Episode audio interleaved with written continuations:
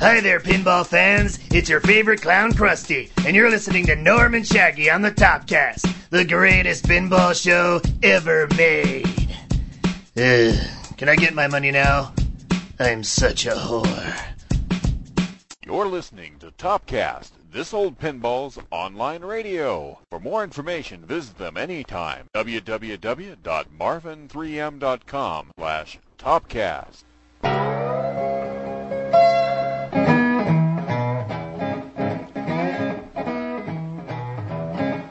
Welcome to the Thursday night edition of Topcast. We've got a special guest with us tonight. We've got Marvin Yagoda from Marvin's Marvelous Mechanical Museum in Farmington Hills, Michigan. Website marvin3m.com, which I'm sure all you pinheads know about in some degree, more or less. But Marvin's here to tell us about his uh, endeavors in collecting and operating. He's been around. Uh, what you, he graduated from uh, Marvin? What you graduated from U of M in what 1958? Oh, 60. 1960. Don't make me older than that. Damn it. All right, Marvin. Well, anyways, I'm gonna I'm gonna ask Marvin a few questions. We're gonna we're gonna talk about uh, what he's been doing for the last 40, 50 years. so, Marvin, you, uh, you you graduated from the U of M in in 1960, and uh, what was your degree in? Pharmacy. Pharmacy.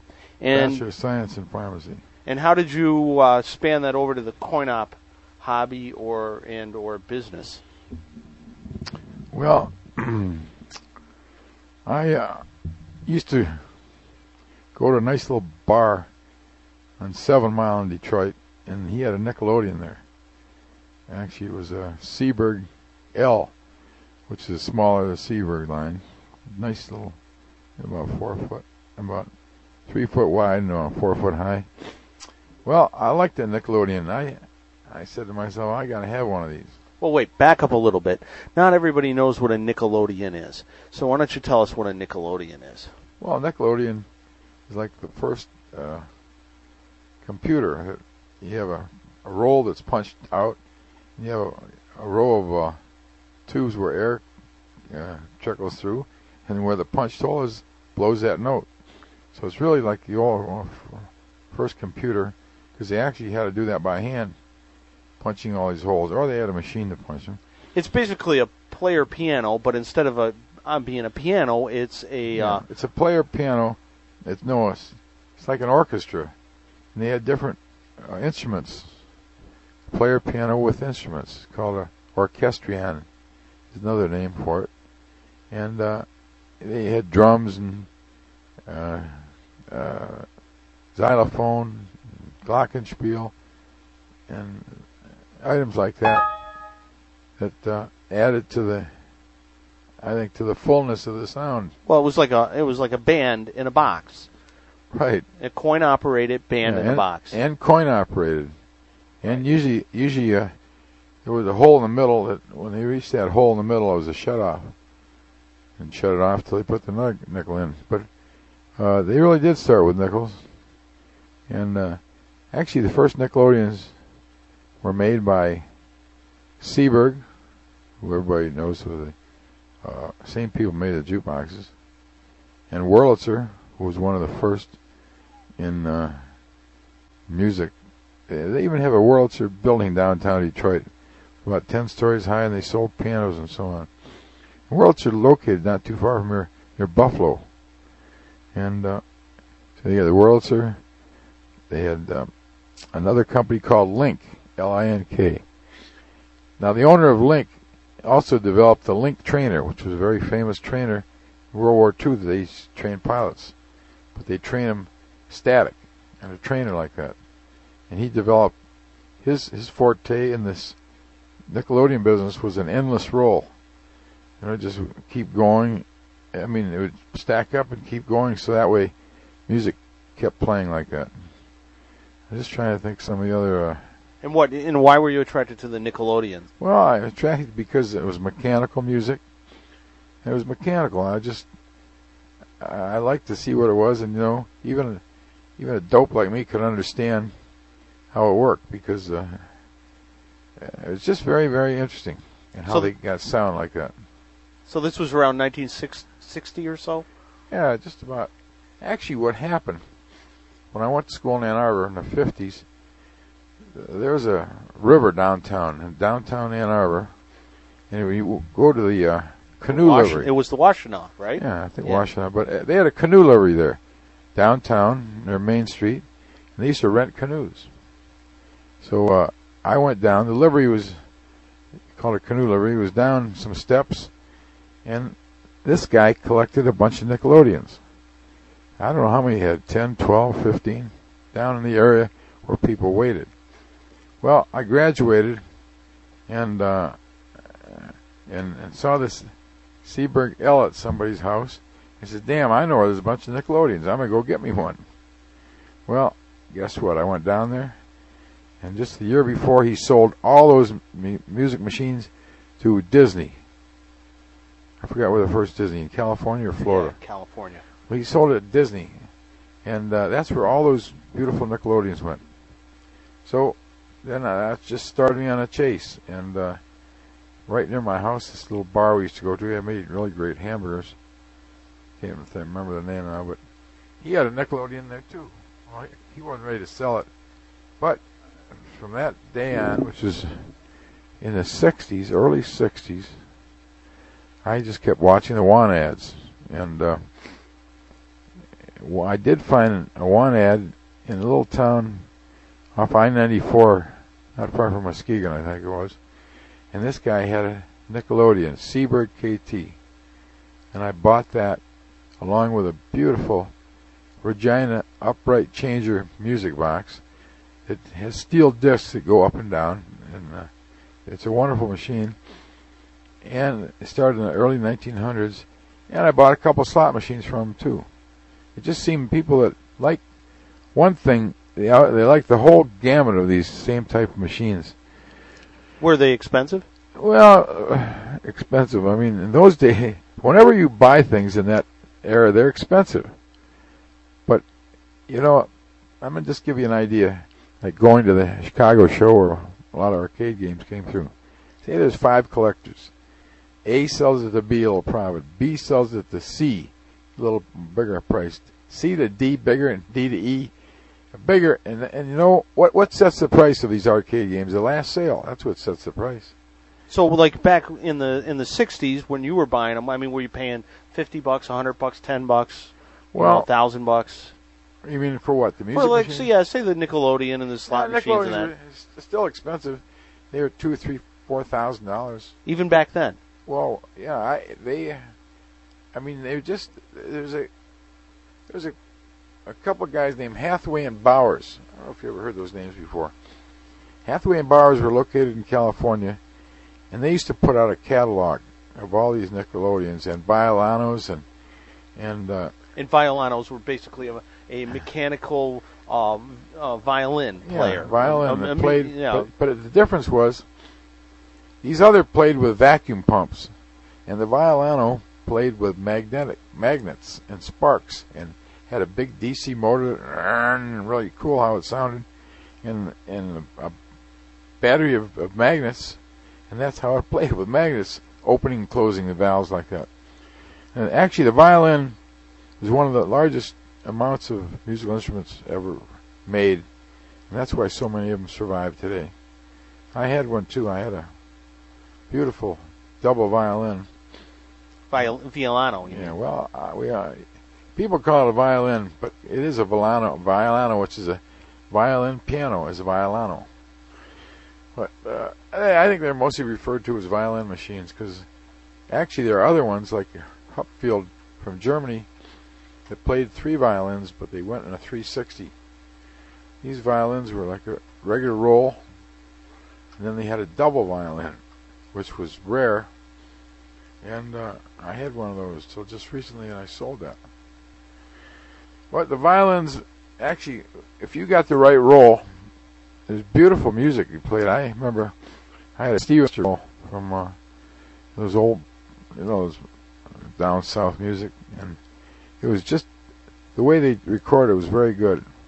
Now here's the the funny thing is, the better the songs were, the worst that they you know, he stayed because they played those all the time.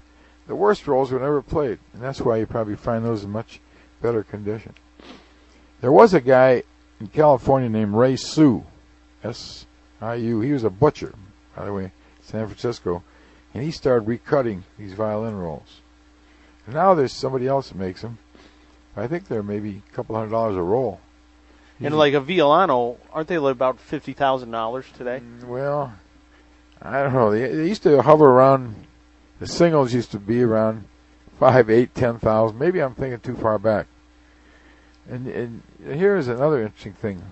The Violano played with a a disc that went around and around, and then it was lifted up and down on the strings. Those were hard to get because those were made out of a celluloid material. Same thing that film, old films were made out of, and uh, there just wasn't that material around.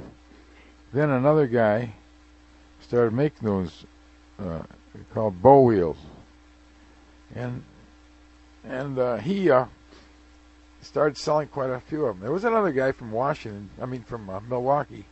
But he took a lot of guys in this business, like like what happens sometimes.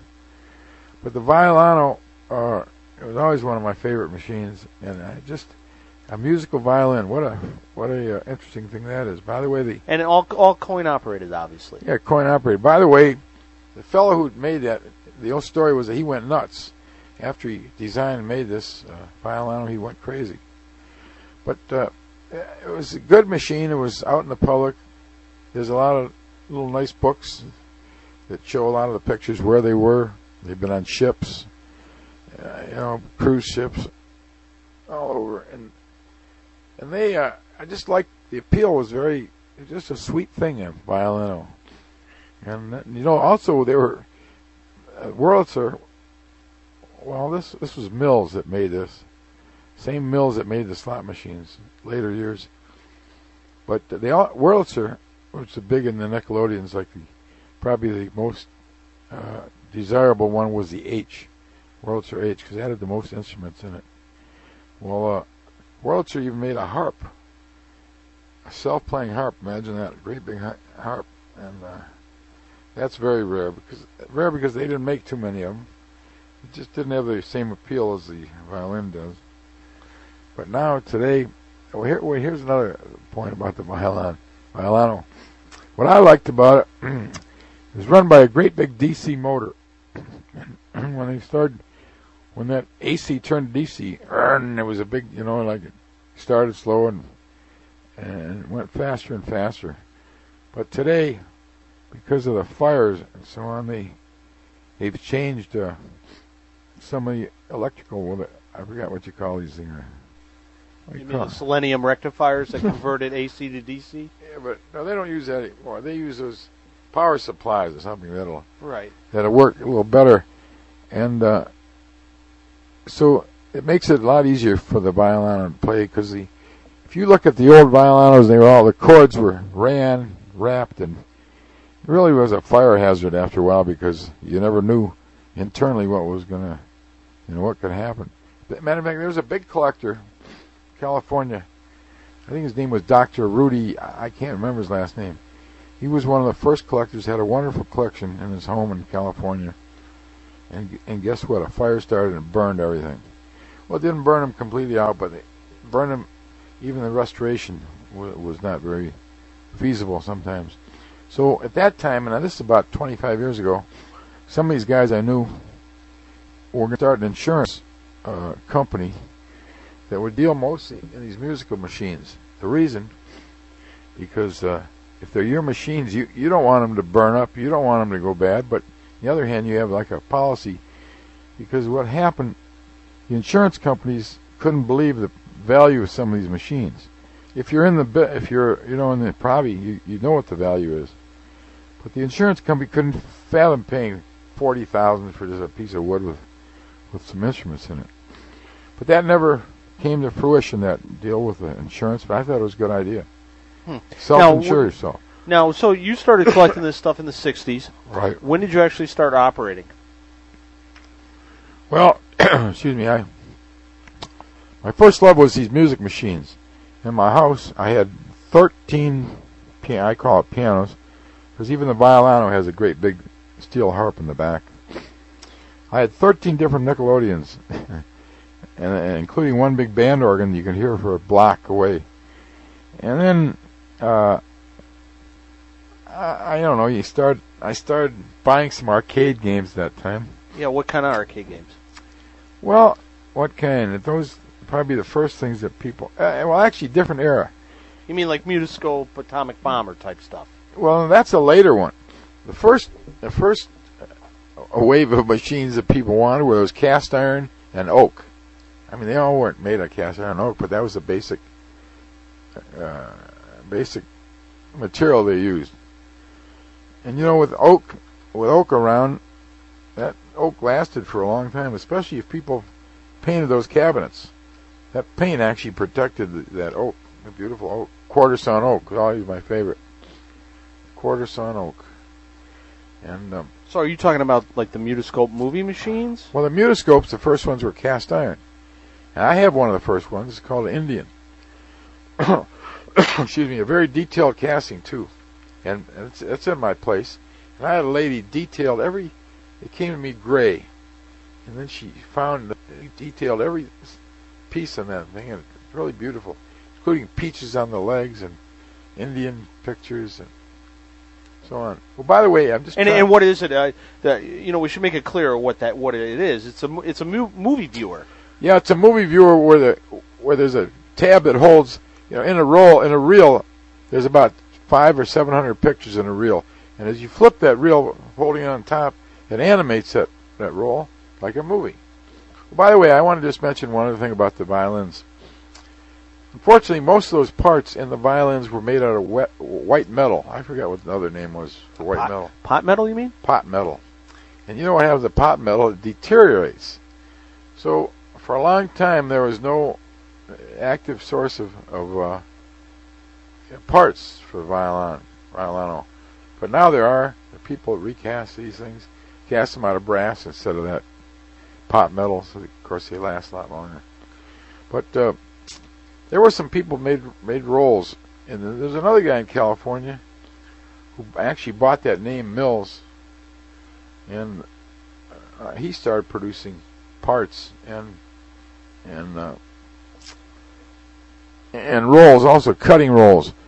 But in this in this piece, there's one guy in Ohio. Uh, Terry Ho-Ho is the name. He's probably the most prominent restorer of violins in the country. Has, I was down to his shop there in uh, northern Ohio. He's got a bunch of old time guys there, that, uh, guys that do the cases, you know, restore that wood in the cases, and some piano men who could string the pianos. And got one operation. He's really been a big source of help for uh, these these uh, violin machines. The violinos. Violano. You, here's another interesting story about the violino. I'm familiar and become a friend of mine, uh, magician David Copperfield. He's visited me several times, and I visited a house in New York too. He lives in a around 57th Park Avenue. It was a very classy, elite place, and he lives on about the 60th floor of this building, with a penthouse and so on. Well, he wanted to get one of these double violins when he saw it. Violanos. Double violanos. Well, you know, I'm used to old timers say violins, by the way, violino, violin. So he wanted to get one of these things, and the only way he could get it, you know, being on the 70th floor, it'd be nice if he could have taken up the freight elevator. He couldn't. Well, supposedly they hired a crane and brought it on the outside, up to a window. Of course, he could whatever the cost was, it didn't matter to him. That's just an interesting story about the violin.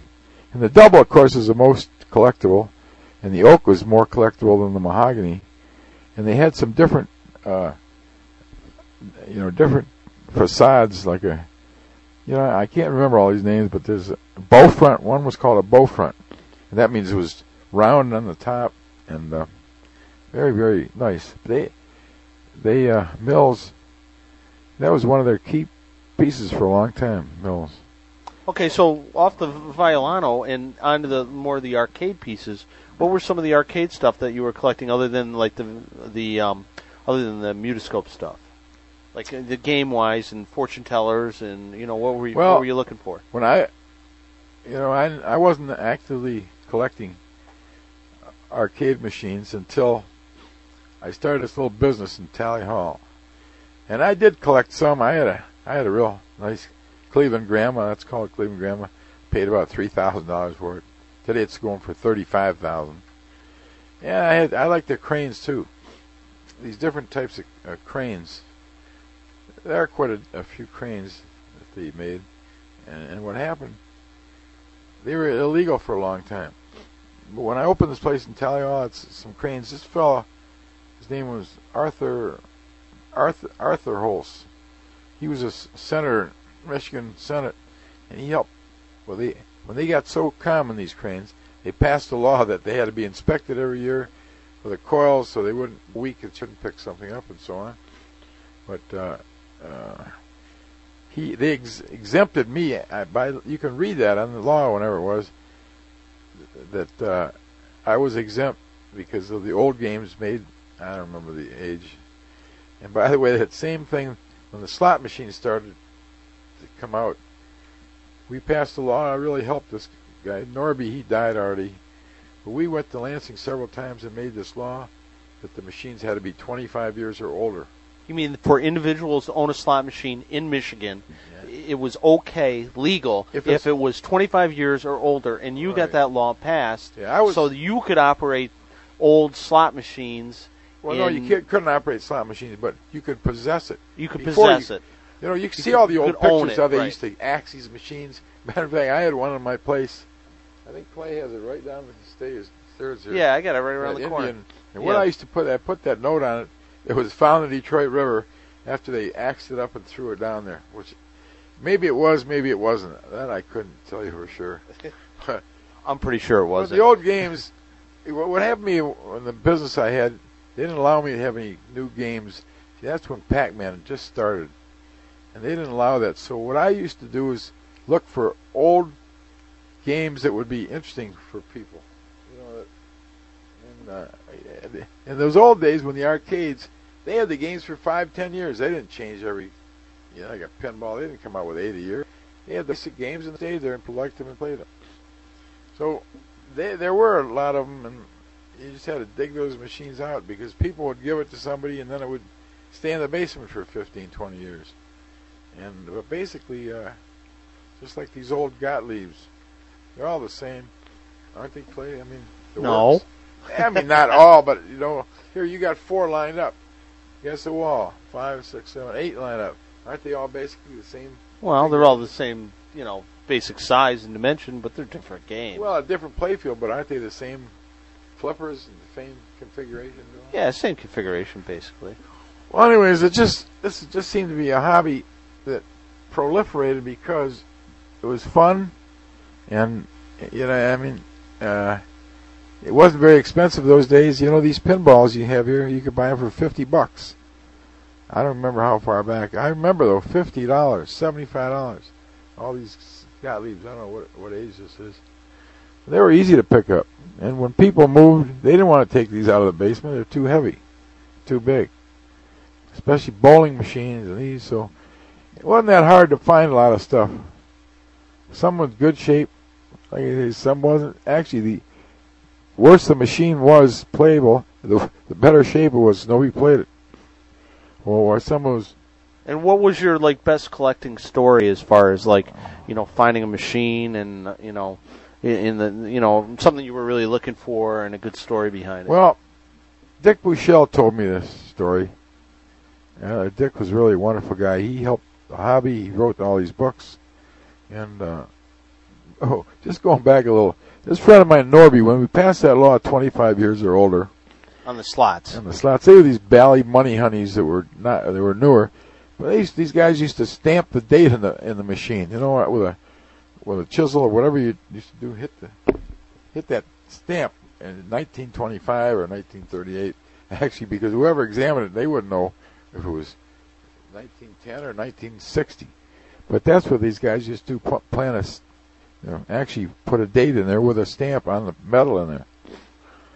And uh, what, what was the last thing you asked me about? Oh, what? Uh, oh, sorry. Oh, I'm gonna tell you the story. That's really good. Tell you about slot machines. The older slot machines, same thing with cast iron and oak, were probably the most valuable machines. because cast iron, that's what they originally were made out of, not aluminum, not whatever else it is. So Dick told me the story once. He went into an antique shop, I don't know, in Michigan, because he was from Chicago and he had a summer home on Lake Michigan in, in Michigan. Go in there and he knew, uh, you know, you almost knew about what the price was, but it kept going up and up. Like I say, after the guy sold it from one guy to the next guy, every time that was sold, the price went up. So he said, say he knew this machine was, uh, let's see, say say he could get twenty five hundred dollars for the machine. So the lady, when they, he sees the machine on the floor, how much? Well, he didn't. He didn't want to. There was two ways. Or how much would you give me? She said. Well, he didn't know exactly what to answer because if you said five hundred, and she didn't know, she might get mad and say, "Get out of here."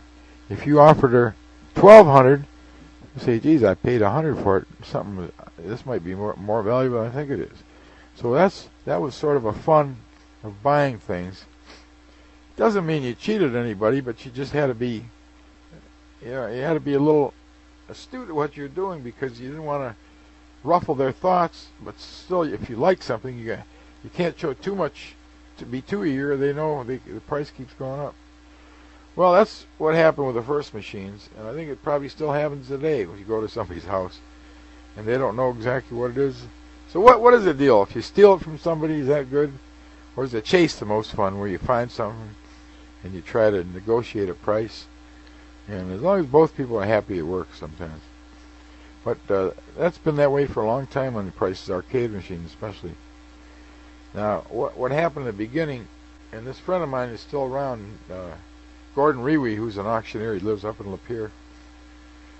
There was a big arcade in Chicago that closed down, and they had all these machines, you know, 100, 150 different machines stored in a place. Well, Gordon found this place and he started buying some of these older things. Uh, he had a big auction himself. I bought a bean crane, you know, a Williams. it was a Williams bean crane. Paid about three hundred dollars that time. but that's the only way you can find. But you can find big, uh, big collection like that with an arcade closed down because there was a time when arcade business wasn't so good either and they closed. I remember one time I saw a little ad in the Antique Trader. I went with a friend of mine to Oklahoma, and this guy had a traveling carnival. Traveling carnival, and, and the carnival I always set up a tent with an arcade in it. And let me tell you, if there was these uh, bowlers, I forgot what the bowling. With the ball bowlers, you mean? No, the big one, big heavy bowler in the basketball game. Yeah, you've seen him. He's got a mirror in the back. Two player. Anyway, whatever. It doesn't make any difference. He, I saw. I went to his little place in in uh, New Mexico. He had just died. There were 20 of these bowling machines. You buy it for a hundred dollars. Just like a ball breaker, those things. But today, I don't even know what they're, what they're going for. But they keep going up in value because they're harder to find. And of course, a lot of the parts have to be made by somebody. And uh, but you know the chase is half the fun. When you get it home, it just doesn't look the same as where you find it. And uh, I remember an antique trader was a good source for things because uh, people knew it about it because they had other antiques, and they went. You know, it'd take three weeks by the time they got the story to be published and put on the street. So a lot of times the stuff was gone already, but. Uh, the trader today is about a sixteenth of an inch thick. Those days used to be an inch thick. Kind of good things. So things change, and you know what, what happened? It was a lot easier to find things then. Just like if you won't go to the Chicago show, today you hardly even see any good old uh, arcade machines. You see stupid stuff from Japan or China, but you don't find any real arcade machines. There. Well, you do a little bit. Well, the only other thing now these days, somebody goes away to heaven, and that, and they have a collection. Wife couldn't wait to get the, you know, what she calls get the shit out of here. So that's a good way today about finding machines. Sometimes you have to buy the whole lot to get what you want, sell the others off. All right, Martin, let's take a little break. Uh, we'll just take a, a, a, a couple minute break here, and uh, we'll be right back. Think you have what it takes to get on a Topcast? so do we. Truth is, we can't get enough of these personal promos. You know, Hi, this is Rick Swanson. This is Eric A. Hey, this is Clippy. Hey, this is Curb, and you're listening. Hey, Pinheads, this is Mr. Hyde, and so if you have a sensational desire to hear yourself plugging Topcast on virtual radio, and we really hope you do, send the corn an email, and he'll give you instructions on how you can be on the next show. T-H-E-K-O-R-N at T-H-E-K-O-R-N dot net. The corn at thekorn.net, and we'll get you fixed up right away, and probably on the next show. Topcast is brought to you by Marco Specialties, your pinball parts superstore. Visit their website at marcospecialties.com. Can search for parts by game name, game make, or part number. Marco Specialties was founded in 1985 and is headquartered in Lexington, South Carolina. They specialize in pinball parts, supplies, books, and anything pinball. Marco has been online since 1996 and is the web's oldest and largest pinball parts supplier. Their new 12,000 square foot distribution center services 25,000 customers in over 50 countries. Feel free to call Marco Specialties at 803-957-5500. Marco Specialties, your pinball parts superstore at marcospecialties.com. Okay, we're back with Marvin again. Marvin Yagoda from Marvin3M.com. Marvin's uh, been collecting for, you know, what, 40, 50 years. And he's uh, just telling us some stories about uh, what he's collected and his, uh, in, you know, how he operated and how he actually got some laws changed uh, for slot machines to uh, so you could legally own slot machines in Michigan that were 25 years of age or older. But what other arcade type stuff uh, were you collecting, Marvin? That was uh, you know that has passed through your hands. Oh, well, I know. I remember when. Of course, I started in Tally Hall, and uh, it was my wife found these people. They just opened. That was the first food court in the United States, and I, I knew this fella that owned it, and uh, asked him to put in some games, entertainment. So I was all the entertainment with this 10,000 people a week passing through there. And the only thing they stipulated, they didn't want modern games. Like, that was when Pac Man just started, and all the other pinball games were going to a different level. And uh, uh, I remember stories about Pac Man games. They have a coin box. You know, you go back to collect it. There was so much money you wouldn't, you couldn't even, the money wouldn't even drop out of the coin acceptor anymore. Those were the good old days it's really unbelievable how much people played these games. Well, I started when I had my business there in in uh, Tally Hall. They didn't want the new games. They didn't want the electronic games. So I just looked for interesting mechanical games that uh, you know, like the diggers and the fortune tellers, and uh, you know, uh, kissometers. By the way, people either like love or strange hate or, or torture. Uh, so of course the love machines where you squeeze the handle, tell what kind of lover you are. But the torture machines were one like I have, a big old steel machine that shows five or six different kinds of torture. Like you can stretch somebody on there, you put a hot branding iron on them, and stuff like that. So that's where perks people's interest. Yeah, well, you, you got a, a 1937 Rock-Ola World Series at one point too, right? Yeah, well, that was a nice game. Well, where did that come from? Well, it came from another collector I remember down in Chicago. I mean, in Cleveland. Frank DeCaro was really an old-time collector. I think I paid two thousand, eighteen hundred for that game. And what, what year was that? When I when I bought it? Yeah. Well, it's got to be somewhere in the '60s, I guess. '60s, early '70s. And that game had a couple broken men. You know, that had a steel ball that hit with a bat. So I had a real nice friend of mine who, who was a sculptor. She sculpted all kinds of brass and copper pieces. Well, she sculpted these men for me. And I remember that we had them cast, and she painted them real nice. And I sold all of them because people needed those figures because they're the ones that break. You know, when you hit hit it a certain way with a ball, they break. By the way, I was remember I, I, was looking for things and I found a guy in New York. His name was Ralph Bowney, one of the first big collectors. I I remember going to see him in New York, and uh, I brought on the plane home. This uh, coin-operated microscope was made by Bausch and Lomb. I think it must have been a prototype because it had number three stamped in there. and it showed a slideshow that went around pictures of mosquito uh, stingers and and uh, hair, crab hair, or whatever the hell it was in there. And that Ralph Bounty had some wonderful old things that since they've made a couple reproductions of. them. But that's what when I went to see him. That's why I had to have these pieces that weren't modern. I got uh, fortune tellers, beautiful. I bought a Cleveland grandma there. I think about 1500 or 1800. Beautiful, and I sold it. I don't know. I sold it for four grand or something. Now Yeah, they're, they're worth like- thirty-five grand or Yeah. forty grand Yeah, if you can find one. if you can find one. Hey, it used to be a Dresden doll in there. That was not even a wax face. Oh, you know, I had another one. I had a I had a Munby's like Zelda or one of those. They're all the same, just had different names. In my head, I was gonna put a wax head in. Listen to this bad story. I was gonna put a wax head in there, and I found on the front page of uh, Antique Trader a lady who made wax hands and head.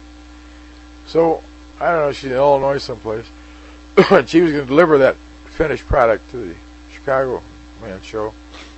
So she brought it to me. It was in May. The sh- brought it to me a beautiful head, beautiful set of hands I can put in there. Guess what? Put them in my van. Guess what? Four hours later, they fuckers all melted down. What you mean they were wax? Wax melted right down.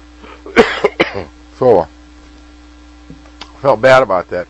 I think I had somebody make me a paper mache head after that. But those were the kind of pieces we wanted. Fortune tellers and love tellers. And of course cranes. I had a bunch of really nice old cranes. I stuck the American pieces. Made in the States. But later on, uh, there's a few English pieces, a few French pieces, German pieces that were interesting too that I liked. Oh. So I changed. I mean, I didn't mind collecting a foreign piece, but I still like the American pieces better. Well, now w- eventually though, the Tally Hall place closed, right?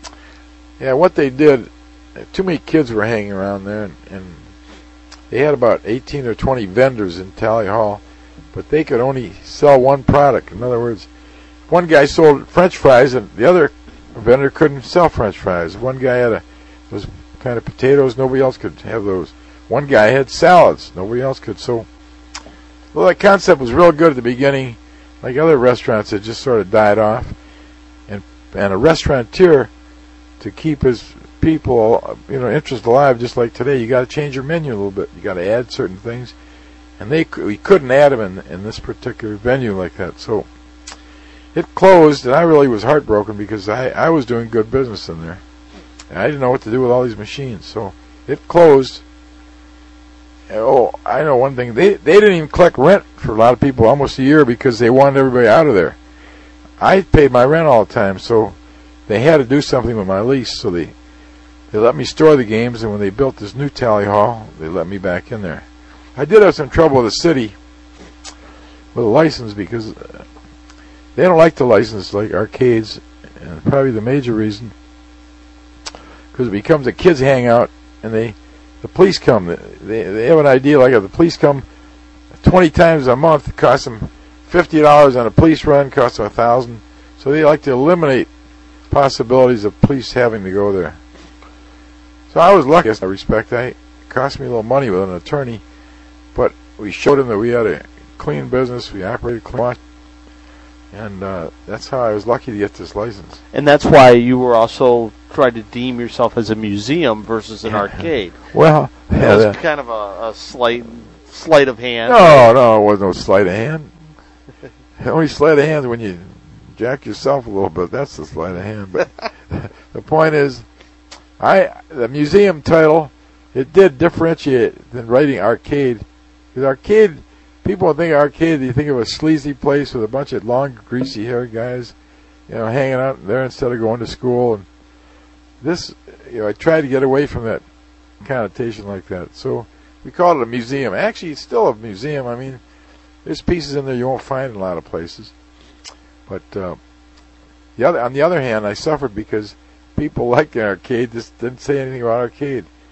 Because the kids tell a museum they don't even want to go to museum. So that was fun for me too.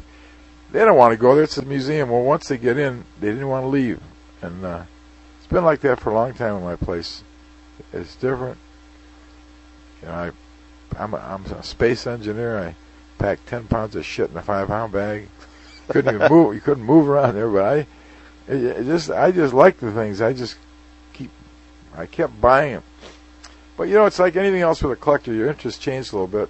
What you would never sell in a million years. Now your interest changed to something else, and you go that direction. Most of the time.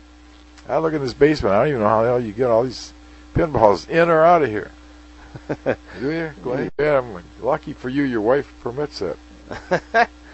Yeah, yeah, maybe so. You know, you know, there's an old story about a guy was getting remarried. He had the rabbi up in front, and he was uh, trying to find out who's dominant in the marriage. Is it a man or the woman? So he said all the all the men uh, uh, that are dominant in the marriage line up over here. One guy lined up. All the women dominant in the marriage on the left side, they they were lined out the door. So the little guy comes and says, "What? What are you doing? I can't understand. What are you doing in that line?" He says, "My wife told me to stand over there." So in other words, you got to have a wife that's at least lets you alone with these things. I don't know how you do it. You have to maybe buy her some jewels or something. Yeah, some jewels. That's it. That's what I'm doing. Buy her another pinball. Yeah, name. yeah, that's it. Well, anyway, so then you got Marvin's Marvelous Mechanical Museum operating, and you were mostly at that point still running the old games. Yeah, you know, we used to buy a used to buy a one of those gun games, a single for fifty, a double for eighty or ninety. And uh, the first week I could take it fifty, sixty dollars out of the machine. Why? Because there was no competition there, and the people hadn't seen that in a while, and they played those gun games. I mean, for their for their time, they were okay. You know, they operated with a underneath with a With a stylus. with a stylus hitting the whatever the points. yeah, are. little little brass points, right? So it really wasn't. Yeah, a lot of times they're out of out of sync. Alignment, yeah. Yeah, a lot of times. But so that's what happened. I started. Then I started sneaking in some stuff. Like I snuck in some pinballs, and actually I did these same electromechanical pinballs I started with. But then I started with a with a electronic, and I mean, no difference. We're talking about the lay public now, not collectors or not people who know about these. But a person that has a lot more fun with this electronics than they do with this older pinball. Matter of fact, I tried one in my place just recently, and it just didn't do any work there. With the new ones, they just like it, but they get tired of the new ones too because, you know, they used to come out eight a year when they had Bally and Data East and whoever else there was making those pinballs. There's a lot of pinballs. And then you had to know which one to buy and which not to buy. But anyways, that's that's what happened, and uh, that's why you don't find too many arcades around today either, because they just, especially with the advent of all the home games, the manufacturer can sell maybe. uh, I'm just using numbers, a thousand, uh, a thousand games for the arcade, and the home, home he could sell twenty-five thousand or thirty thousand. So where is he going to devote all his R and D and thoughts for the home market, not the arcade market? So that's why the demise of this arcade business. So you were running gun games and doing pretty well with them and buying them cheap. A quarter. I mean, you know, I used to take that nickel thing off and The nickel, the nickel acceptor. yeah, nickel or dime acceptor and make it a quarter for five shots or whatever. I don't remember. I used to have Dale guns in there and uh, all kinds of. You know, I, I had a nice little kiddie ride that had a gun that you shot on top. Right, I know that That was a one. Bally or something like that. Of course, they made a new one like that several years ago too. But Now, now tell us about your hookup with um, with Gene Poor. Oh well, you know I uh, I went to there's a nice show every year in the fall called IAPA, International Association of Parks and Attractions, and this and this show it's for all types of attractions, uh, you know, aquariums and places like Disney or Hershey Park, Yeah, amusement parks. amusement parks, and all kinds of other you know roadside attractions and so on. What they show there is uh, they show food, they show safety operation, and they show games. games that people can play. You know, photo games, this game. So I, I saw this guy's booth, and it was Life Formations just in Ohio, just 60 miles from us here. And he had his new technology was with some kind of molded stuff that you couldn't tell it wasn't real skin. And he used air compressor. He used these, uh, I forget what you call them, pneumatic, uh, whatever they're called, so they could make human movements. Unbelievable. And I, this guy Gene Poor, I just fell in love with him and the place, and so I got him to make me a couple pieces that I really like. My philosophy is that uh, I don't care old or new. Good, it's you know, some people say I only collect old. I only collect this, you know, oak and iron. But still, some people who can create some interesting things. And the whole thing is when you have a business, you want things that people like. They get entertained. So I don't, in my own philosophy, I care old or new. I just like it because I like it, and and I even don't care. I mean, it doesn't bother me about the reproductions because uh, reproductions means there's more out there. I mean, the price is affected, but there's more out there, and more people get interested. Because you to keep a hobby going, you have to have new people interested. The old people there dies out, so you have to stimulate some new interest. So, well, they can bring back some of these old machines that were. There's a couple guys that have done that too, and they've done reasonably well with it. The only thing, there's a guy named John Papa from New York, nice guy. He he sells a lot of things, and there used to be a game called Electricity is Life. It's an old one from the 20s, and used two handles, and actually would give you a shock with a big meter telling you, you know, you're a pisser, you're a strong man, whatever the thing went. But he made a beautiful, beautiful reproduction of this Electricity is Life, and and the original one had a back glass with sparkle on it. I mean, just is really beautiful. But what I like what he did, he signed it in the back, his name, how many, it's one of 18 or so on. Not because what happens, you don't get fooled there, but sometimes down the road, some collector might fooled by the, you know, buying something that isn't old. And you know that, I mean, it's still good, but old you got to pay one price, and new you got to pay another price. Hmm. So, uh, what do you think, Clay? I mean, Do you do you want to take if do you mind if people call in, Marvin? no, I don't mind. Do you, if anybody has any questions, um, they can give us a call, or they can give Marvin a call, and we can talk to Marvin on the phone if you got a question. Um, the phone number is one eight hundred. Um, if you got a, if you got a question for. Marvin, Hey, that reminds me. The first uh, arcade type piece that I bought was a chicken machine that dispensed eggs. Yeah, it was very simple. It had a turntable. Put a quarter in the turntable, turned when the two holes lined up. The egg fell out. I there was a lady, a pie lady, who was selling pies. She used to get mad because I had it bark, bark, bark. You know that was part of the sound effect. She used to unplug it all the time. I looked. I still have that machine. That's I looked in the meter. Two hundred and twenty thousand plays on that little machine. I, I bought it new, was zero. 220,000 plays. You figure the mathematics. Was it a quarter a play? Yeah, a quarter, but the eggs used to cost about six or seven cents. But I always try to get eggs with the best prizes, not because people get a little piece of crap in there for a quarter, they don't like it. But if you give them something called perceived value that looks better, you, uh, I mean, it's just better all around. People don't mind. Anyways, that's. Uh, I, I always like the photo machines too. We used to have these called auto photo where they take the four strip color in black and white.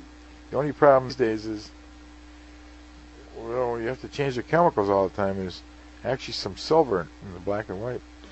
What you have to do is dispose of that properly. You know, because uh, you have to change those chemicals because they wear out after the more use, the more they wear out. But you know, a lot of people are just taking that and dumping it in the alley or dumping it someplace, but you can't do that anymore. So that was some of the demise of the photo machines. Plus now, Any good photo machine stories? We had Tim Arnold on. He had some great photo machine stories where the where the strips would Yeah. get stuck with you know somebody's girlfriend doing some nice pictures for their you know their boy. Well, I don't, I don't, uh, really, I don't know how they get stuck. Oh, they would get stuck. They'd like be a, you know, folder. Instead of coming out the slot, they'd sort of scissor together you know, like this. But you know, the thing is, I have some machines that have a little television camera on the outside, so you can see what's going on the inside. And this fellow I know that made these machines had a big lawsuit in the mall. They, you know, they had these somebody, whatever they're doing inside the game, and you could see it right on the screen. And the mall just had a nit fit because, you know, it was some pornographic thing. They people could go watch as they went by. Yeah, this being in business is tough. You know, there's always there's always people trying to beat you with something. Well, I found some interesting scales. You know, scales used to be a penny, and they used to collect them three, four times a year. Bags of pennies used to come out of there, bags. So, uh, sometimes old guys used to market a dime. So if they found out a penny worked, they'd put in ten pennies. I mean, people, they don't, people, machines. That's why they kick them and hit them because you don't like a machine outsmarting you, so they kick them. Now that not that it's gonna do anything, but even that way, if you think you beat that machine because it says a dime, you used a penny, so you do it more. You can do it more, 10, 12 times, and that's how that works sometimes. So you mean it would have, it would take either a penny or yeah, a the slide was made so you accept a dime or a penny. You could, that's not too big and you a change. and you just put dime on it. yeah, and dime. But if they put a penny in it, it would still work. I got to tell you a bad story about me right now. I got some machines that, when you put the coin in, it's very slow to start. I don't know what, why that is or electronically why it is. So some machines, instead of a quarter, I might get 50 cents. Because by the time they put the second quarter in, it hasn't started yet. So that way, What do you mean it would have started on a quarter? yeah, it would have started in a quarter, but it was delayed, so I don't know. Man, you got to make some money. so that's a.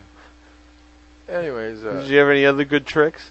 I can't tell you all the tricks. You can't. You, you know, the carnival people had a lot of good tricks, like the basketball hoops used to throw a ball in.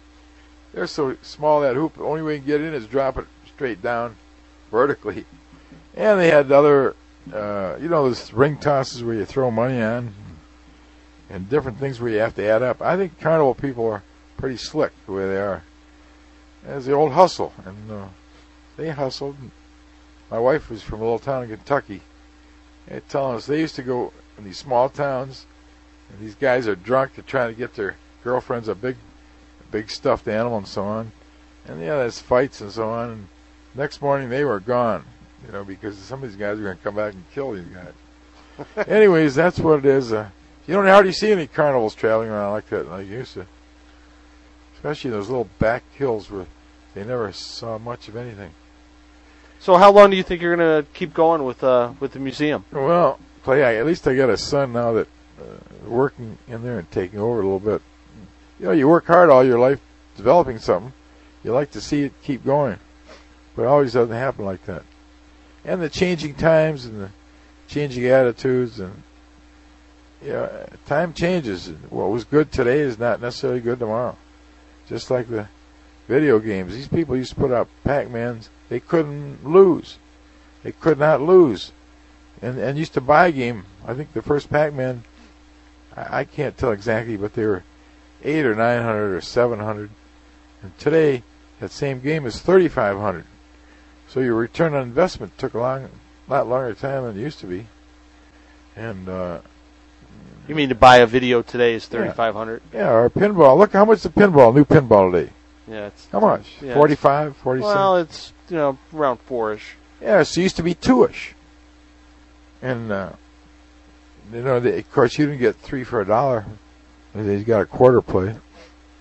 But still, I mean, the prices keep going up and going up. And and then when people stop coming to your place, so you're hitting beamed on both ends that way.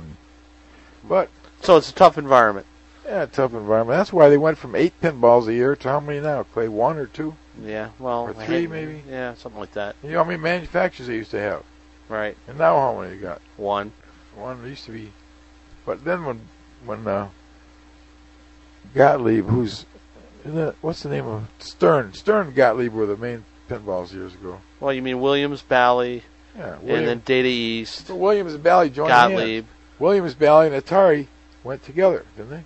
Well, I think th- it was a progression of buyouts. Yeah. Yeah, they went together. So, You know, Well- if you can't beat your competition, you might as well just buy them and then squash them, which is m- pretty much what Williams did to Bally. You know, By the way, is that new pinball out yet? That uh, whatever that was called. Uh, with the Family Guy. no, no, the one in Illinois. Oh, the Big Bang Bar. Yeah, is that out yet? Not yet. Still waiting. When's it supposed to come out? Next Uh, year? Next uh, week? next- Come on, next month. It's month. always next month. It's always next month with that one.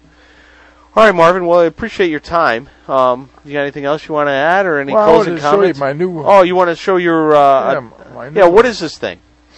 let me let me turn it on. These are called automata, and if you can notice in here all the gears and levers, levers, and it's it's not shutting off. But this is called the price of chickens. Turn it a little bit so I can get it on. If you would see beautifully the faces how they've been done, and this one lady comes and she wants to buy a chicken, so she's telling her what price. She shows her the chicken, and then when she looks, she's a little cheaper. No, well she puts the chicken away. End of, end of the story. It's beautiful, beautifully made. A piece like this, how much think where's it made? England?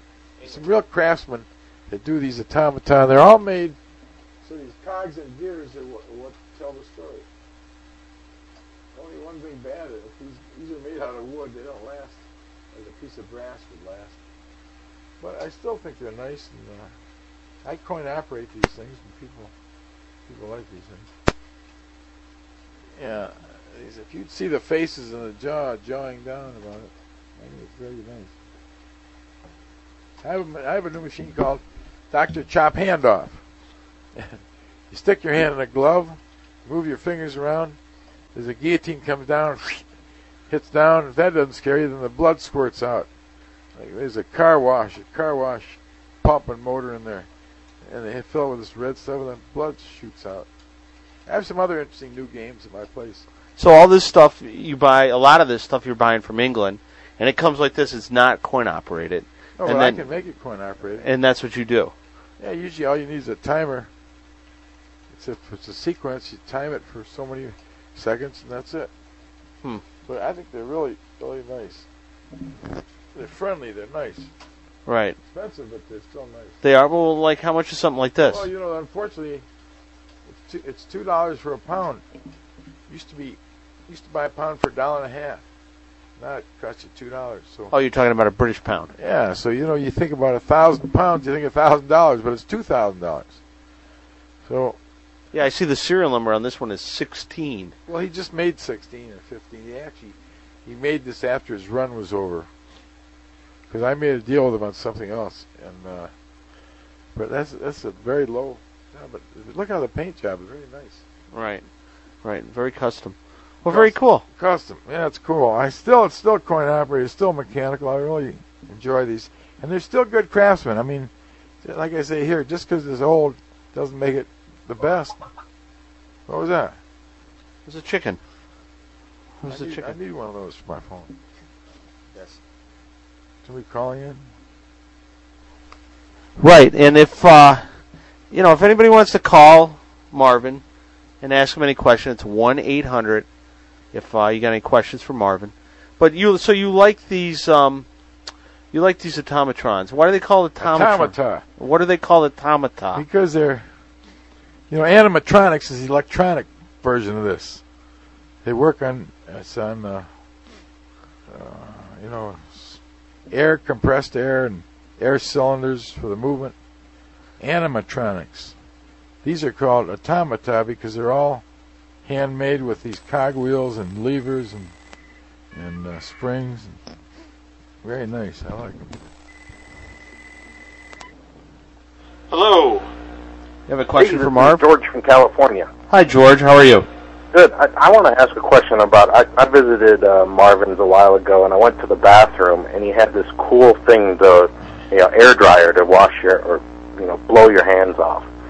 And that's what I mean, literally blow your hands off. I'd like to know a little bit about that. Well, first of all, old. I mean, uh, the reason the bathrooms they have air dryers because if you put say paper towels, person doesn't use one, they'll take twenty and throw it all over the floor, so it's a constant mess in, in the bathroom. Now the other hand dryers never got too hot, or they were never really very strong. And uh, I found this at a show too, this IAPA show. And uh, maybe I embellished that story a little bit too much, but you you know how good it dries your hands. I mean, that thing will dry your hands in five seconds. What is it like? Better than Well- ones I see in normal restaurants? Yeah, restaurants? because it's a big high. It's a high. Uh, High like a jet engine. Yeah, it's like like, a a jet jet engine. engine. How'd you Yeah, like I mean, that? So you and like it- that, huh? And I, th- I seem to remember there being a sign like it was some p- prototype. yeah, I put a prototype. but Only me and Disney had them. So Yeah. you know, I mean, is that a real story or? I, I don't know. You know, it's Marvin. Marvin likes to embellish things a bit, Well, I would listen, say. But wait a minute. I don't. When I do something like that, I don't hurt anybody. I just see how much you're in California. You still remember that story. Well, I came back and told everybody about this prototype I saw from Disney. Well, I hope I hope you didn't tell the Disney engineers for liable. Be liable for some. I'm glad you stopped in. Did you like the place? Yeah, yeah, I got tons of pictures, and, and I'm a magician also, so I liked all the uh, the old magic. Uh, uh, I don't know what you call them, tarps or whatever you had hanging on the wall. And Oh yeah, no, those are magic posters. Those are all original from the 20s, and they used to be made. They used to wheat paste those on the wa- on uh, walls of barns and so on. Of course, today you got promo with television and radio. Those days, they just had to make it look so interesting that you, damn, I have to go see that show, and you walk by it instead of driving by it where you couldn't read it. But uh, I magicians, I bet in my place, Copperfield comes in. He says, you can see the passion in my place. Teller's been in. Of Penn and Teller? Penn and Teller. He actually, he's very eloquent the way he speaks. You know, he never speaks on stage, but he's very, very good and, I mean, nice education too. Then, uh, Amazing Jonathan, have you seen him in Las Vegas? He's been in. He's he's actually from the Detroit area too. So, He's from Detroit? yeah, he's from Madison Heights or something. Huh. So I like, I mean, uh, I like magic machines too. And Big David Copperfield has a big collection of, uh, he's got a collection of magic related things. You know, like they use the Blue Room Illusion or Pepper's Ghost. You know what that is. No. No, Mr. Sir from California, you know what Pepper's Ghost is. Hello? yeah, I, I was really surprised with all the other, um, like the uh, the food inspector thing that you have in there. The guy that ukes in a trash can. Oh, you like that? Actually, if you if you read it real closely, that star on his chest says brothel inspector. yeah, I mean, uh, I'll play take a picture next time. Yeah, yeah, that's a unique one. That's another Gene Poor one where the guy looks he looks alive, he looks real. He's holding a trash can, and he's the inspector, and basically he he barfs in the in the trash can, and it really looks like he's barfing. I mean, it's like brown liquid. It's Actually, pretty I, I gave this this guy Gene Poor who does stuff so realistic. Remember how realistic that face is and the hands? And with air cylinders, you can make it move like a normal, like a movement. Actually, I saw that at the show and I told him about it. and I said, "Make me one," and he did. Really, and I was uh, looking around at just some of the stuff like hanging and mounted on the walls. I saw some old Chuck E. Cheese. Uh, yeah, the Chuck E. Cheese stuff. and um, uh, animatronic stuff. Yeah. All right, we're gonna let you go. We got somebody else calling, and we're gonna grab them. All right, thank you much. Thank you. Bye. Hello. We're on the air with Marvin. Hey, Marvin, this is the Korn. I got a question. who is this? This is Vince. The Korn. The Korn. All right, go on. Uh, what's what's the difference between a Calliope and a Nickelodeon? Well, there's two things. Calliope, either call it, circus people call it calliope, and other people call it calliope. Now, they're, a calliope or calliope, they're usually steel pipes. You know, steel pipes they tune in uh, either by steam pressure or by compressed air. The older ones were steam operated. They used to have a boiler, and they used to, you know, feed that boiler up to a certain whatever it is pressure, and then uh, they still used a roll, but they, they had these uh, real neat 100 pipes or 80 pipes. So that was called a calliope. It used to be, or the calliope also was mobile. That was mounted either in a circus wagon or on a truck. I, I had a beautiful one one time, mounted on a Model A pickup. Mounted on a Model A pickup. Model A, a double-wheeled stake truck, not a pickup. It was a back double-wheeled, and uh, I remember the engine used to overheat because pretty heavy to haul around that Calliope. Well, how big was this thing? Well, let's see. You know, I think you call them by the notes, and I can't remember. It was 64 note calliope. That's how they, you know, like a four octave.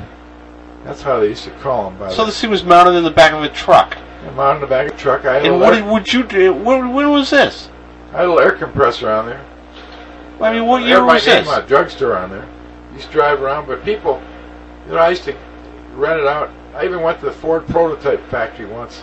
You know, they had a kids' day or something. They had me playing. A kid's day, and they had you. Well, they had, they had me playing outside, wherever that is. You probably know where it is, but You mean at Henry Ford? yeah, at a Ford, no, a Ford factory, one of the prototype factories where they made these. He told me they made two of every car in this place. So you know, then they figured out how, how the how it worked on the conveyor and so on. But the only problem having something like that is people want to rent it from you. They always want to rent it on July 4th, Labor Day, holidays, when you didn't want to be tied up with this thing. The worst part about it, I had the Model A. It never worked, never ran right. When I had a, a be someplace, you know, it's it's hard. I mean, because you couldn't get it started or whatever? Yeah, I couldn't get it started to go there. But I, I, uh, yeah, those are nice music, Calliope's. All right. Well, hey, thank you, Vince. Thank you. All right, take care. All right, Marvin. I think we're gonna we're gonna call it a night. All right, and I appreciate uh, I appreciate you coming, and uh,